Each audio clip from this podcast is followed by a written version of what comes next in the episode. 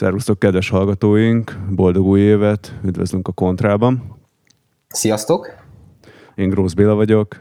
Én pedig Bognár Tamás. És a mai vendégünk Szilasi László. Köszöntöm én is a hallgatókat.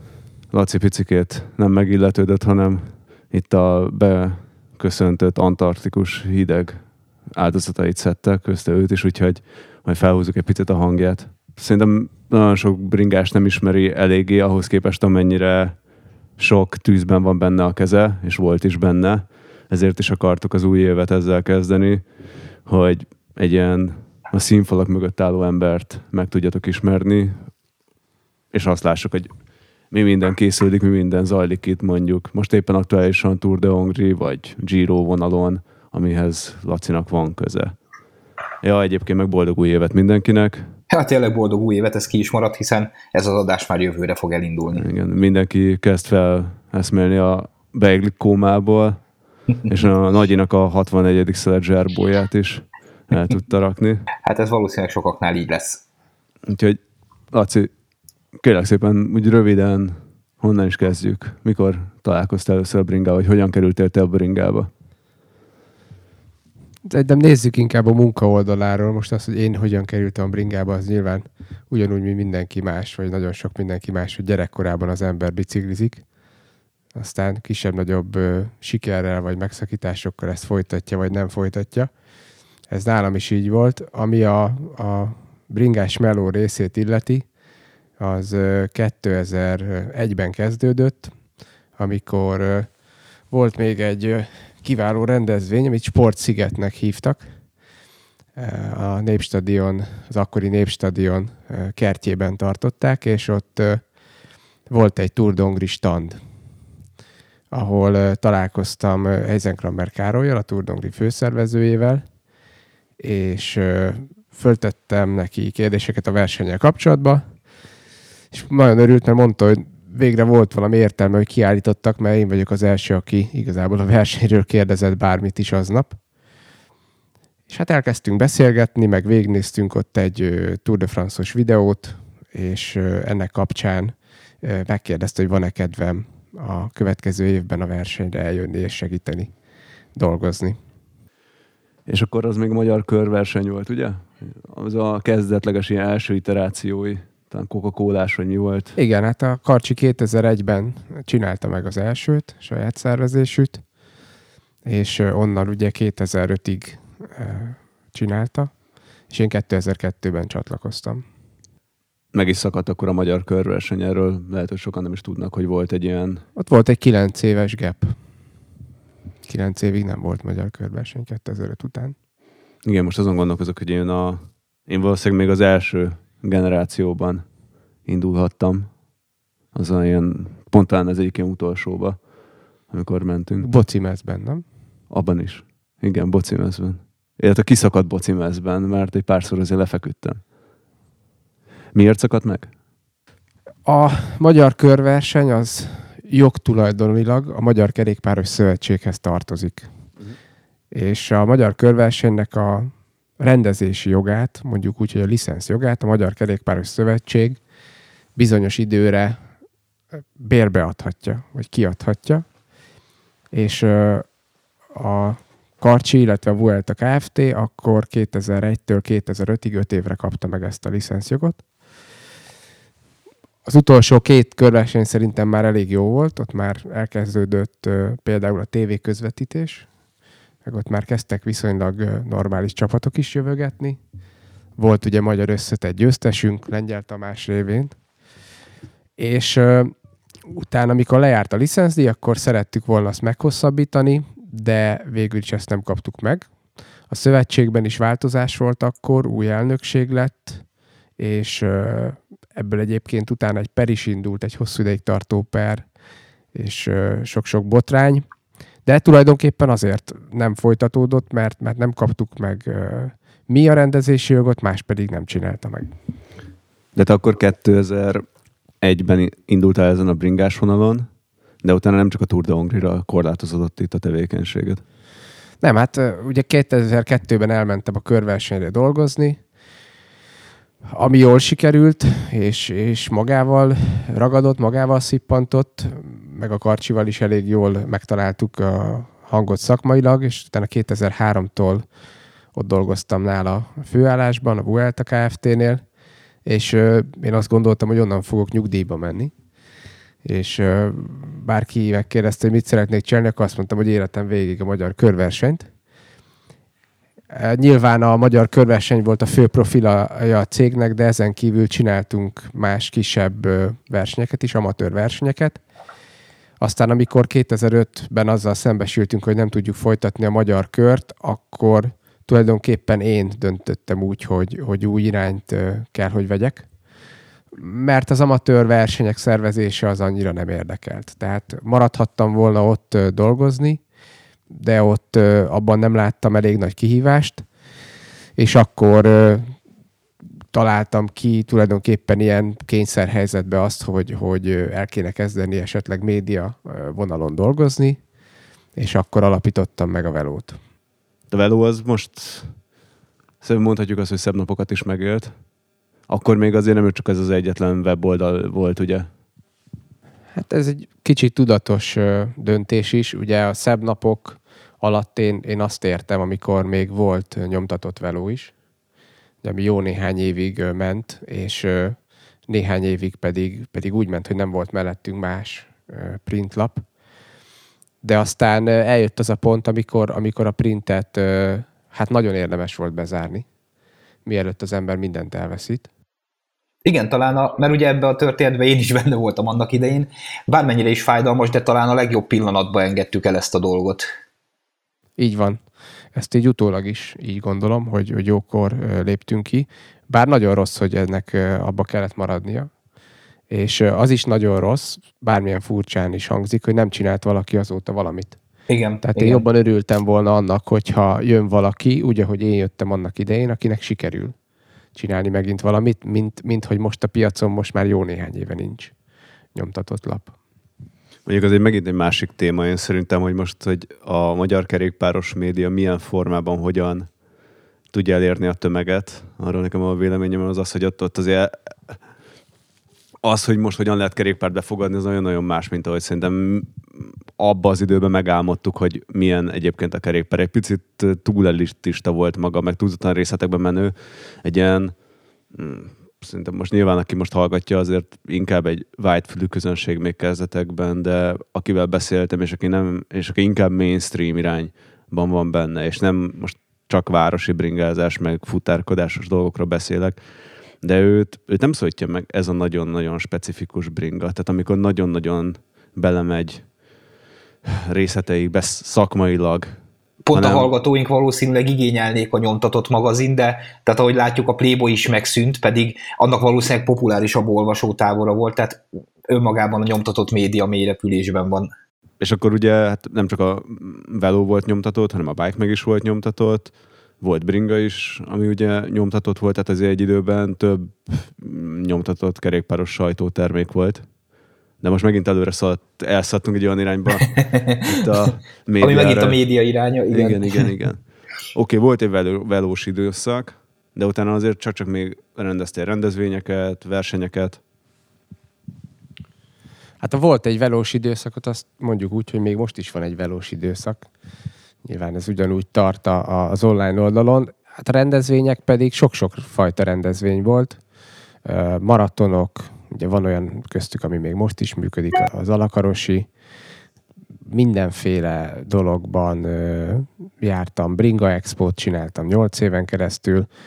Hát nézd, ezek valahogy mindig, ö, mindig hozzáadtak ehhez a dologhoz, tehát mindig olyan dologba kezdtem bele, ami, amiről úgy éreztem, hogy valamilyen módon új tudáshoz ö, jutok, és ö, őszintén szólva arra vártam, hogy átvészeljük úgymond azt az időszakot, vagy átvészeljem azt az időszakot, amíg lesz újra magyar körverseny.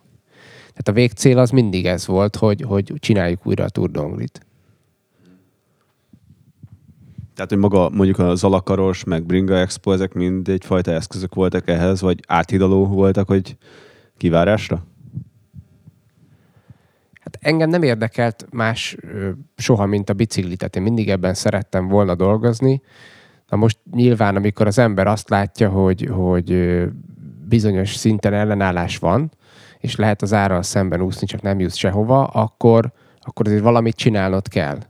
És én ebben az időszakban próbáltam olyan projektekben részt venni, amiről úgy gondoltam, hogy értelmes dolog, és ami segíti a, segíti a közeget, segíti a piacot, de mondjuk, ha, ha itt az érzelmi oldaláról beszélünk, hogy mi az, ami tényleg megmozgat, vagy mi az, amiben tényleg szívesen dolgozom, nem összehasonlítható egy, egy Tour d'Hongri, mondjuk egy olyan kereskedelmi eseményen, ami, ami arról szól, hogy, hogy ott értékesítünk termékeket. Ugye dolgoztam, vagy voltam tulajdonos bringaboltban is, nagyon jó dolog embereknek tanácsot adni és segíteni nekik, hogy hogyan lépjenek előre a kerékpározásban, de azért az, amikor ott valakit látott, hogy hogy nyeri meg a sárga trikót, az egy teljesen más feeling.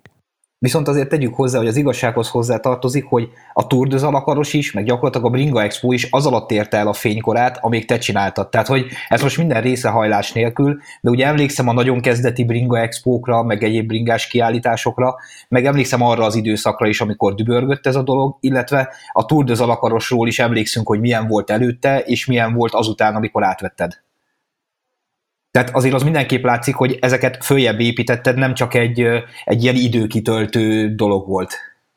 Nem, hát én ezeket ugyanúgy százszázalékosan csináltam, meg csinálom most is, tehát ez nem azt jelentette, hogy félváról vettem a dolgot, csak mindeközben vágytam arra, hogy visszatérhessünk majd oda, hogy, hogy versenysport van, és, és Tour de van.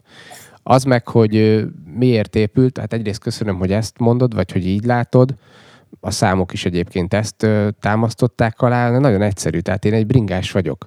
Én mindig abba gondolok bele, amikor valamit csinálok, hogy azok a bringások, akik oda eljönnek, és arra belépőjegyet vesznek, vagy, vagy rajtcsomagot vesznek, vagy, vagy mit tudom én, tehát hogy valamit áldoznak arra, hogy ők részt vegyenek benne, hogy hogyan fogják érezni magukat. Tehát én mindig, mindig ezt le, lebontom teljesen mondjuk úgy, hogy, hogy bitre, és végig gondolom, hogy, hogy az adott biciklis az melyik helyzetben mit fog érezni, és hogyan fog arra reagálni.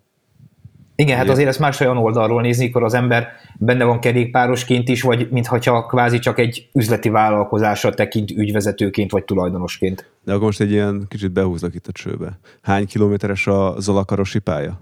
Tehát három pálya van, a leghosszabb a 137. És hány mentő orvos dolgozik ott a verseny alatt? Hány pontban dolgoznak? 2019-ben öt mentőautónk volt ott a, a versenyen, ugye autónként két fővel jönnek a, a dokik.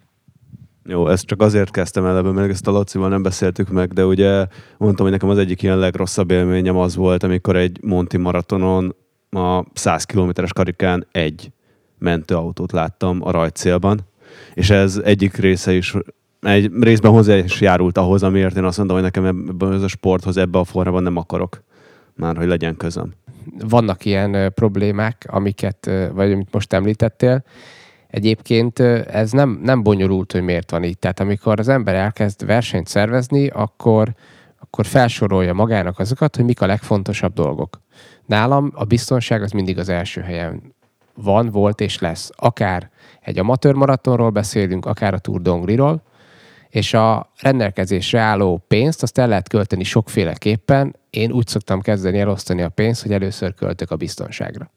Tehát azt, hogy mondjuk én ezen az, ezen az alakarosi rendezvényen elköltök kb. egy millió forintot arra, hogy ott megfelelő egészségügyi ellátás legyen, egy csomó versenyszervező ettől teljesen rosszul van vagy, vagy rosszul lenne, és azt mondják, hogy nem vagy normális. Én meg azt mondom, hogy szerintem meg ettől lesz jó a rendezvény, mert ha bármi t- probléma történik, akkor fel vagyunk rá készülve, és meg tudjuk oldani. És, és akár azok, akiknek problémájuk van, vagy akár azok, akik azt látják, hogy mások problémái, hogy segítünk, azok azt fogják mondani, hogy biztonságban érzik magukat. Hát, hogy máshogy fogalmazok, hogy lehet, hogy amúgy nem ettől lesz jó a rendezvény, de ez az alapkritérium, hogy egyáltalán megrendezhessd a rendezvényt, hogy amúgy, hogyha valaki jön a gyerekével, akkor tudja azt mondani, hogy ki kell szedni a murvát a térdéből, akkor van ott valaki, aki szakszerűen ellátja, és jövőre is visszamegyek, mert nem kell féltenem, hogy mondjuk ott elfertőződik, vagy nekem kell elvinnem a következő kórházba. Igen, erről egyébként van is egy sztorim Tour de Zalakaroson fotóztam, éppen ugye mentem egy motorossal a, a mezőny előtt, után, stb. És kiderült, hogy az egyik lényeges kanyarban, ahol ugye elválik az útvonal, nem volt ott a polgárőr, akivel ugye megbeszéltük, hogy ott legyen, és addig ott álltunk a motorossal, amíg nem kerítették elő a polgárőrt, mert, mert nem lehet az, hogy egy kereszteződés nincsen biztosítva. Tehát, hogy tehát ez, ez, ez tényleg a legfontosabb szempont volt mindig. Érzitek, hogy miért van az, hogy Laci a háttérben tevékenykedik, de itt nagyon sok munka van abban, hogy, lá, hogy te minőségileg felépüljön valami. És mikor indult újra akkor a Tour de Hongri? Négy évvel ezelőtt, akkor tudtuk el kezdeni újra, ugyanúgy, ugyanazzal a, a háttérrel, tehát ugyanúgy a, a Vuelta Kft. a rendező, és ugyanúgy az Eisenkrammer Karcsi a főszervező, és hát most már ugye teljesen más körversenyről beszélünk, óriási léptekben, léptékekben haladunk. 2021-ig van egyébként most szerződés és támogatás, állami támogatás, azt teljesen tisztán kell látni, hogy csak kereskedelmi szponzorokból ilyen szintű eseményt nem tudnánk csinálni, tehát ez nagyon fontos az, hogy, hogy társul hozzá valamennyi állam, állami támogatás is. És hát most egy ilyen újabb időszakra vonatkozó licensz megújítás előtt állunk. Szeretnénk megint egy hosszabb távú szerződésben azt kérni, és azt látni, hogy, hogy, hogy a következő 10-15 évben is tudjuk folytatni a Tour Dongri rendezését. De itt a, arról lehet tudni, hogy mondjuk mennyi ez az állami támogatás nagyságrendiekben. Persze, ez egy teljesen publikus adat, a magyar közlönyben is megjelent. Ez öt évre szólt ez a támogatás, 2021-ig tart, és leköveti úgymond a versenynek a, a növekedését, vagy a versenynek a fejlődését. Minden évben egy picit emelkedik a, az összeg, úgy, ahogy lépünk följebb például a versenykategóriában, vagy a tévéközvetésben, tehát ezzel párhuzamosan megy.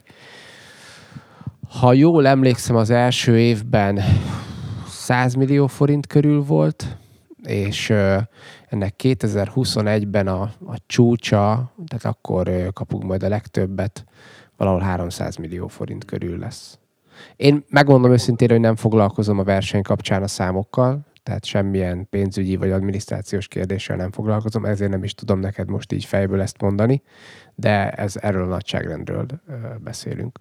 És ennek kellene fedeznie ugye minden rendezési költséget, és az infrastruktúrális költséget is, tehát hogy mondjuk útépítés, nem, hát az útrekonstrukciót azt, azt, azt nem nekünk kell fizetnünk, hanem a Magyar Közúttal nagyon jó az együttműködés, ezért a Magyar Közút be van vonva abba, hogy az útvonalakat hogyan választjuk ki, és amiben tudnak segítenek, tehát mondjuk azért azt ne gondoljuk, hogy, hogy elkezdenek 20 kilométert újra húzni a Tour de Hongri miatt, de azt, hogy mondjuk egy két bükfától Esztergomig lévő lejtmenetet, amit mondjuk tavaly használtunk, azt normálisan kikátyúzzák, és hasonló méretű dolgokat, ilyeneket megcsinálnak nekünk.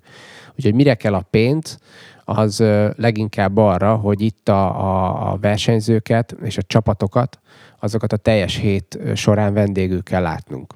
Tehát ez úgy működik, hogy itt bármelyik csapat ide jön, azt az érkezéstől az elmeneteléig szállással, teljes körű étkezéssel nekünk kell fizetnünk. Egyébként az a stáb, aki a Turdongri körül úgymond utazik, tehát a, a csapatok és a szervezők, ez körülbelül egy 500 fős stáb, tehát brutálisan sok embert kell egy hétig mozgatni és vendégül látni az országban.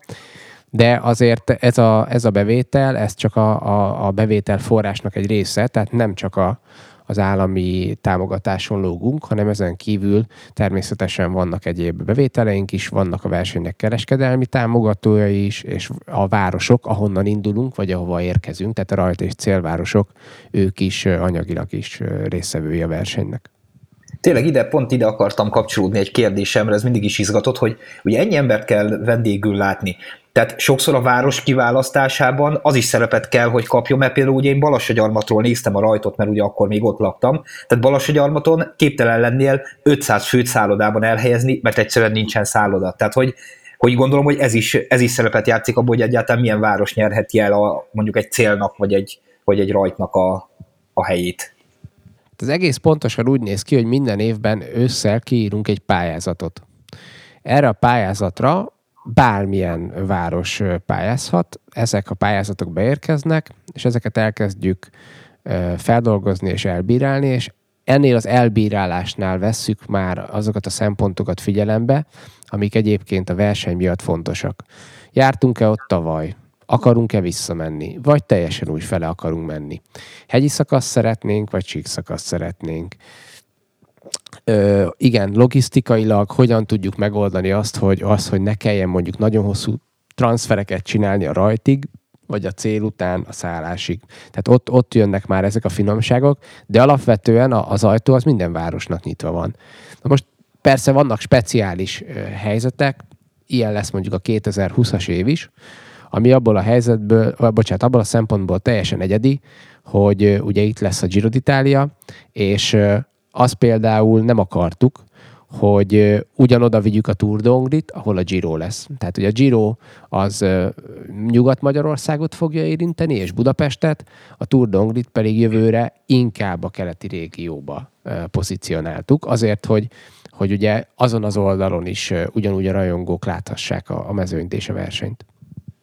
Nagyon adod a lovat egy kérdéssel, amivel picit szurkálja az oldalam. Most szóba hoztad a, a rajtvárosokat és Budapestet is miért nem Budapesten végződik most már a verseny, mint ahogy régen végződött. Ugye klasszikusan az első generáció ugye fent ért véget a várban, a dísztéren, ami most már egyéb okok miatt nem lehet oda felmenni, de mm, talán az első, tehát 2010-11 környékén még ugye a Városliget befutott be Pesten, de most már ugye nem is Budapesten ér véget a Tour de Hongrie. Hát az abszolút az a cél, hogy ez majd a jövőben megint így legyen. Most ugye nem, nem így volt a, a, az elmúlt két évben, aminek egész egyszerűen az volt az oka, hogy sajnos dátumilag ütköztünk olyan fővárosi rendezvényekkel, amik mellett nem kaptuk meg a megfelelő engedélyeket, tehát nem lehetett hogy mondjam, olyan, olyan nagy zárás volt egyébként is a városban, hogy a főváros úgy gondolta, hogy arra ráengedni még egy ilyen mértékű zárást, az nem lenne túl jó. 2020-ban pedig a Giro miatt nem is próbálkoztunk. Tehát azt mondtuk, hogy, hogy Budapestnek elég lesz az a terhelés, amit, amit a Giro miatt kap, ugye két, ugye, ugye szombat, szombaton a, a, a, az időfutam teljesen lezárja majd Budapestet, vasárnap pedig Budapestről lesz a, a Giro második szakaszának a rajtja. Ezért azt mondtuk, hogy látnak eleget most a budapestiek kerékpárversenyből, és, és ezért most inkább máshova vinnénk a célt, de szerintem 21-től, ha, ha az engedélyeket megkapjuk, akkor jövünk vissza, és abszolút nem engedtük ezt el, és szeretnénk Budapesten végezni a túra. Tehát itt akkor a R-Race, Red Bull R-Race volt, ami így nagyjából közbeszólt az egészhez. Uh, hát dátumilag nem a Red Bull r ütköztünk. Inkább azt mondanám, hogy az R-Race kapcsán a főváros nagyon sok minden más eseménynél is meghúzta a vonalat. Tehát itt nem, a, nem arról szólt a dolog, hogy most a Tour de van konkrétan bajuk, hanem arról szólt, hogy az elrész felhívta a fővárosi városvezetés figyelmét arra, hogy azért nagyon csinyán kell bánni avval, hogy hányszor és milyen mértékben zárjuk le a fővárost. Ennek sok-sok esemény mondjuk úgy, hogy áldozatul esett, köztük mi is, de én úgy gondolom, hogy a jövőben vissza fogunk tudni térni a fővárosba. Hozzáteszem, nagyon jó befutóink voltak máshol is. Tehát például idén, uh, bocsánat, 2019-ben uh, például a Székesfehérvári körpályán a befutó zseniálisan sikerült. Nem nagyon éreztük azt, hogy nem Budapesten vagyunk. És hogy szóba hoztad ugye a másik pénzügyi lábát a versenynek, mondtad, hogy 100 millióról indult körülbelül arányaiban, mekkorát lehet elképzelni, ami mondjuk így más forrásokból jön, ilyen 50-50? Hát nézd, nem akarok butaságot mondani, még egyszer mondom, én a pénzügyi részekkel nem foglalkozom egyáltalán. Nem tudom, nem tudom ezt pontosan megmondani, hogy 50-50-e. Érzésre azt mondanám, hogy talán, talán talán közelítünk ahhoz, de, de szerintem nem érjük el azt, hogy, hogy teljesen 50-50 legyen. És mondtad, hogy, hogy igazából ugye állami támogatás nélkül nem lehetne Tour de Hongrit rendezni. Ez ugyanígy van mondjuk a, a szlovák körrel, tehát a környező, mondjuk úgy, hogy kelet-európai országok esetében is? Tehát, tehát ők is nagy mértékben támaszkodnak állami forrásokra egy ilyen körversenynél? Amennyire tudom, igen, ugye, hogyha megnézzük ezeknek a, a versenyeknek a, a weboldalait, akkor ott föl vannak sorolva a támogatók. Egy horvát kör, egy szlován, szlovén kör, egy szlovák kör, és ott a támogatók között minden esetben találunk olyan logókat, akik állami szervezetek, mint tudom én, horvát turisztikai ügynökség például. Azért Európában, meg főleg ezen a, ezen a részén Európának szerintem nagyon sok sportesemény így, így működik, és így tud megélni, hogy van benne állami támogatás. Ellen példa, például, ugye most megszűnt a Tour of California, ahol le is írták a sajtóközleménybe, hogy ugye Amerikában nincsen állami sportfinanszírozás, minden kereskedelmi alapon működik, ők például ezért kellett, hogy, hogy abba hagyják a versenyt, mert, mert nem tudtak tovább lépni. Még a, az ottani főszervező utalt is arra, hogy mennyire irídli azt, ami Európában történik, hogy itt, itt megvan az állami sportfinanszírozás. Pedig ha valamit el tudnak adni az USA-ban, az a sport általában, és mégis se sikerült ezek szerint. Igen, de hogyha Kalifornia szóba jött, akkor ez egy számunkra egy jó egybeesés lett, amit szerintem relatív kevés hallgató tud, hogy ez nekünk azért megnyitott kapukat. Erről mesélnél nekünk egy picit? Hát nagyon nehéz ilyet mondani, hogyha valakinek be kell zárni egy kerékpárversenyt, akkor, akkor az nekünk jó, de most ezt kell, hogy mondjuk, hogy ez nekünk speciál, véletlenül nagyon jó volt tulajdonképpen ezzel keletkezett egy, egy egyhetes lyuk a Nemzetközi Kerékpáros Szövetség kalendárjában, ami egyébként brutálisan telített, és ez a lyuk megadta annak a lehetőségét, hogy átmozgassuk májusra a Tour de Hongrit. Nem, nem ez volt a terv, teljesen más volt a terv, más korra terveztük a versenyt, több kört futottunk, nagyon-nagyon sokat dolgoztunk azon az ősszel, hogy a kalendárba hogyan illesszük ezt be.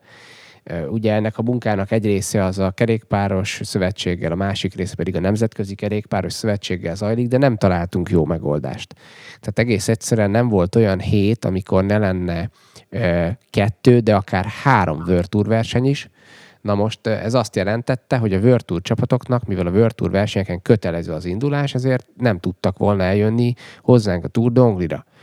És amikor bejelentették ezt, hogy a Kalifornia elmarad, akkor de nem, tehát illetve arra lett volna inkább szó, hogy nem tudnak még egy helyen ott lenni, még a magyar körversenyen, mert így is már ugye kettő vagy három versenyre kell szétbontaniuk a teljes gárdát. Igen, tehát Virtual csapatok azokon a dátumokon nem tudtak volna jönni, és mikor bejelentették ezt, hogy a Kalifornia elmarad, akkor dobtam fel ezt az ötletet, hogy jöjjünk a Kaliforniának az időpontjára. Ami egyébként sok szempontból ö, nehéz, mert, mert itt van a Giro, itt van a nyakunkon a Giro, egy kicsit ö, kommunikációban is akkor most nehéz lesz megmagyarázni, hogy egyik nap még a Giro-t nézted, másik nap majd a Tour d'Anglit, tehát van ezzel, van ezzel tendő, viszont azt megnyertük, úgymond, hogy ezáltal el tudnak jönni nagyon komoly ö, csapatok hozzánk. Ez egy, ez egy ö, tulajdonképpen egy logisztikai ötlet volt, ugye a, a Giro-s csapatok, innen Szicíliába repülnek majd, ami azt jelenti, hogy a teljes felszerelésük, amivel a magyar szakaszokon vesznek részt, beleértve a kamionokat, a buszokat, a kísérőautókat, ez itt marad Magyarországon. Ezt nem viszik el magukkal Szicíliába, hiszen van nekik mindenből kettő, tehát az egyik, az egyik járműpark direktbe Szicíliába megy, és onnan ö, folytatja majd a versenyt a negyedik szakaszon, a másik járműpark pedig Magyarországra jön. És innen jött az az ötlet, hogy ezt használjuk ki, és mondjuk azt a Virtu csapatoknak, hogy mivel amúgy is itt van a logisztikai parkjuk, ezért csak a versenyzőket kell ide reptetniük, és minden más egyébként is itt van. Ezzel sporolhatnak egy csomó költséget, sporolhatnak egy csomó logisztikát, egy csomó időt, utazást, minden egyebet. És amikor a Nemzetközi Kerékpáros Szövetségnek ezt az ötletet megírtuk, akkor ők láttak ebben fantáziát, és azt mondták, hogy ez tényleg jó dolog, próbáljuk meg. És ugye ez lehetővé teszi azt, hogy, hogy 2020-ban Virtu csapatok is lesznek a Tour de Hongrie milyen fura ezt így hallani, hogy ugye jó pár évvel ezelőtt mennyire döglődött a Tour de Hongri, ugye, amikor volt ez a kakaskodás, meg minden egyebek, és most meg gyakorlatilag a, a kaliforniai körverseny kiváltója lett belőle Tour csapatokkal. És hány Tour csapat lesz itt most? Jelen pillanatban öt Tour csapatnál tartunk, akik jönnek. Ebből eddig kettőt jelentettünk be. Én a másik hármat most azért nem mondanám el az adásba, mert megvan erre a kommunikációs stratégiánk, és nem szeretném ezt előni. A Trek Segafredót és a Michelton Scottot már bejelentettük. A másik hármat is hamarosan befogjuk és ezen kívül még van ö, ö, még másik öt Tour csapat, ahol jelen pillanatban ilyen 50-50 az állás. Ö, február közepén lesz majd a, a 2020-as útvonal bemutató gálánk, ahol a végleges csapatlistát is prezentálni fogjuk, tehát addigra már minden meg lesz. Én most úgy számolok, hogy ha, ha optimálisan alakul a, a dolog, akkor, akkor 8 Virtual csapatunk is lehet akár. Ugye ez minőségben azért egy teljesen más szintre katapultálja itt a versenyt, ez teljesen egyértelmű, hogy itt ebből a kis magyar, ugye valóságból, amivel ugye előttünk volt a szlovén körverseny, nagyon megugrott a horvát körverseny, a szlovák kör is azért előttünk volt az osztrákról, ne is beszéljünk, tehát ezek ugye mi voltunk itt ebből a négy-ötből a legutolsók, és egy hirtelen egy rohadt nagyot ugrott szerintem majdnem, hogy az osztráknak a szintjére ezekkel a World Tour csapatokkal, de mi lesz velünk szegény magyarokkal? Hát egyrészt úgy van, ahogy mondod, hogy teljesen felzárkóztunk a régióban, és, és ezzel ott vagyunk most akkor a toppon, így a legjobb versenyek között. Hát a magyarokkal ugye a, a 2.1-es kategóriánál az a szabály, hogy minimum kontinentális csapat indulhat, vagy a fölötti, vagy válogatott. Most a magyar válogatott az biztos, hogy el fog tudni indulni, és ezen kívül pedig ö, olyan nagyon nagy gond azért talán nincs erre a kérdésre vonatkozóan, hogy mi lesz velünk magyarokkal, mert bár kontinentális csapatunk 2020-ban úgy tűnik, hogy nem lesz, tehát magyar bejegyzés kontinentális csapat nem lesz, viszont ö, sok versenyző pont emiatt eligazolt külföldi csapathoz. Tehát mondjuk úgy, hogy még egy csapatnyi ember az el tudott menni olyan csapatokhoz, akiket egyébként majd vendégül fogunk látni a Tour de Hongrin. Tehát a, a csapatok hétfős létszámmal indulnak, tehát heten tudnak jönni majd a magyar válogatottba, és úgy számolunk, hogy lesz még körülbelül hét másik magyar versenyző, aki valamilyen külföldi klubban lesz majd itt a körversenyen. Ez 14 fő, tulajdonképpen 2019-ben is nagyjából így voltunk, mert volt ugye egy kontinentális csapat és a válogatott. Tehát visszalépés a létszám tekintetében nagyon nincs. A minőség tekintetében viszont, viszont olyan szempontból van, hogy hogy ugye a Michelton Scott, aki már biztos részevő, ők úgy jelentkeztek be, hogy Peák Barnabás lesz a, a, az egyik kapitányuk. Tehát azt gondolom, hogy ez egy nagyon nagy dolog, amikor egy World Tour csapat egy magyar versenyző miatt jön el úgymond a magyar körversenyre, és azzal a, azzal a szándékkal is állnak rajta, hogy ezt a magyar versenyzőt támogassák. Igen, ezt akartam is kérdezni, hogy így nem lesz egy kicsit vérszegény a magyar válogatott, hogy gyakorlatilag ugye a legjobb emberek azok külföldi csapatban lesznek. Hát azok majd teljesítenek jól a külföldi csapatban, akik pedig úgymond kimaradnak, mert nem kontinentális csapatban versenyeznek, azok pedig majd bekerülnek a magyar válogatottba. Én úgy gondolom, hogy a nap végén az a lényeg, hogy a magyarok jól szerepeljenek. Az, hogy ezt a, az, hogy ezt a válogatott színeiben teszik, vagy a klubcsapatuk színeiben teszik, ez szerintem teljesen mindegy. Inkább nekem csak az itt az, ami egy picit fájó, meg kérdéses, ugye, hogy oké, okay, van egy állami támogatással elindult fejlődő versenyünk, aminek ugye valahol egy inkubátora kéne, hogy legyen a hazai versenysportnak és a csapatoknak. És azért, ahogy te is mondtad, nem lesz konti csapat, a magyarok kvázi szétszéledve külföldi csapatokban vannak, tehát hogy ugye volt erre egy több ilyen PR stunt, amikor egy kilométeres prológ volt, és Szalonta és Sanyival az kvázi azért most legyünk őszinték, azért megnyerettétek azt a szakaszt, hogy magyar legyen, legyen a sárga trikó az első szakasz, ami nekem picit azért cinikus volt valahol. De hogy, de hogy ma az a ilyen Petri csészévé nem nőtte ki magát a magyar körverseny, hogy ettől kezd el nőni a magyar versenysport. Nem, nem teljesen van ez így, ugyanis gondolj vele abba, hogyha ha annó, ugye négy évvel ezelőtt nem indult volna el a körverseny, akkor mi értelme lett volna kontinentális csapatot alapítani? És ugye volt olyan év, amikor két kontinentális csapat is volt. És amikor megléptük azt, hogy a 2-2-es kategóriáról felmentünk 2-1-re, akkor is a kontinentális csapat tulajdonképpen amiatt tudott fennmaradni, hogy volt egy magyar körverseny, a, ahova muszáj volt konti csapatként odaállnia. Én szerintem segítettünk. Én nem, nem gondolom azt, hogy nem segítettünk. Az, hogy, az, hogy nincs kontinentális csapat, az nem jó. Ebben teljesen egyetértek veled, és abban is, hogy emögé kellene egy hasonló hosszú távú állami forrás, mert a kontinentális csapatok egyébként nagyon nehezen fenntarthatóak. Ugye marketing értékük akkora nincs, hogy önállóan egy kereskedelmi szponzor ezt teljes egészében kifizesse. Az éves működési költség nagyon magas, ugye a versenyzők bérezése, rengeteg-rengeteg utazás és, és egyéb logisztikai dolgok miatt, de ez egy teljesen független kérdés a körversenytől. Szóval mi versenyt szervezünk, ahova csapatokat várunk, szerintem ez nem a mi dolgunk, hogy van-e kontinentális csapat, vagy nincs. Természetesen, amiben tudunk, segítünk. Például, a, ami nem látszik kívülről, a Panon Cycling Team, ha mondhatok egy példát, ők a, a, az elmúlt két szezonban, de akár előtte Stubán Feriék is nagyon sok versenyen úgy indultak el, hogy igenis használtuk a magyar körversenynek a kapcsolatrendszerét.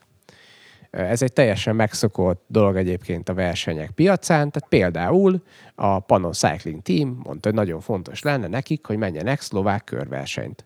És akkor én a szlovák körverseny versenyigazgatójával megbeszéltem, hogy mi meghívunk egy szlovák csapatot, ők pedig meghívják a Panon Cycling teamet. Tehát kötöttünk egy kvázi barter megállapodást. Na most ez volt az a szlovák körverseny, ahol Walter Attila harmadik lett a hegyi befutón az Filipék mögött, és ez volt az a körverseny, ami után a CCC leigazolta Walter Attillát. Tehát, hogyha ezt is beleszámoljuk a történetbe, már pedig bele kell számolnunk, akkor, akkor igenis úgy gondolom, hogy nagyon sokat segítettünk. És fogunk is tudni segíteni ugyanígy. Igen, ilyen tekintetből nyilván, hogyha mondjuk egy hosszú távú cashflow-t nézel, akkor én nekem én mindig azt mondom, hogy egy-egy ember kiragadása az egy esetleges történet, ami jól is sült el, rossz is sülhetett volna el. Azért voltak még annó első iterációban eléggé csúnya bukások itt a túron, amikor valaki becsúszott autó alá, haláleset, tehát hogy jól is sült el dolog, de van, ami rosszul is sült el. Most ez ilyen versenysportban minden benne van a pakliban, tehát nem akarom ezeket a eredményeket elvitatni, csak az, hogy az a nagy növekedés, amit egyébként látod, hogy mondjuk a verseny fejlesztése, tehát a verseny maga megélt, azt magán a versenyzőkön és a versenyzők állományán nem nagyon látom, pedig ugye azt szolgálna, hogy egy kirakatba kerülnek a fiatalok, látják, hogy mondjuk lehet hazai versenyen indulni, van kire felnézni, valahogy egy ilyen kvázi példakép igen, neki. csak ugye pont ezt beszéltük a múltkor, hogy mennyire veszélyes lett az országúton edzés meg egyebek, tehát nyilván ez is, ez is egy gátja annak, hogy százak kezdjenek el bringázni országúton, tehát nem egy egyszerű dolog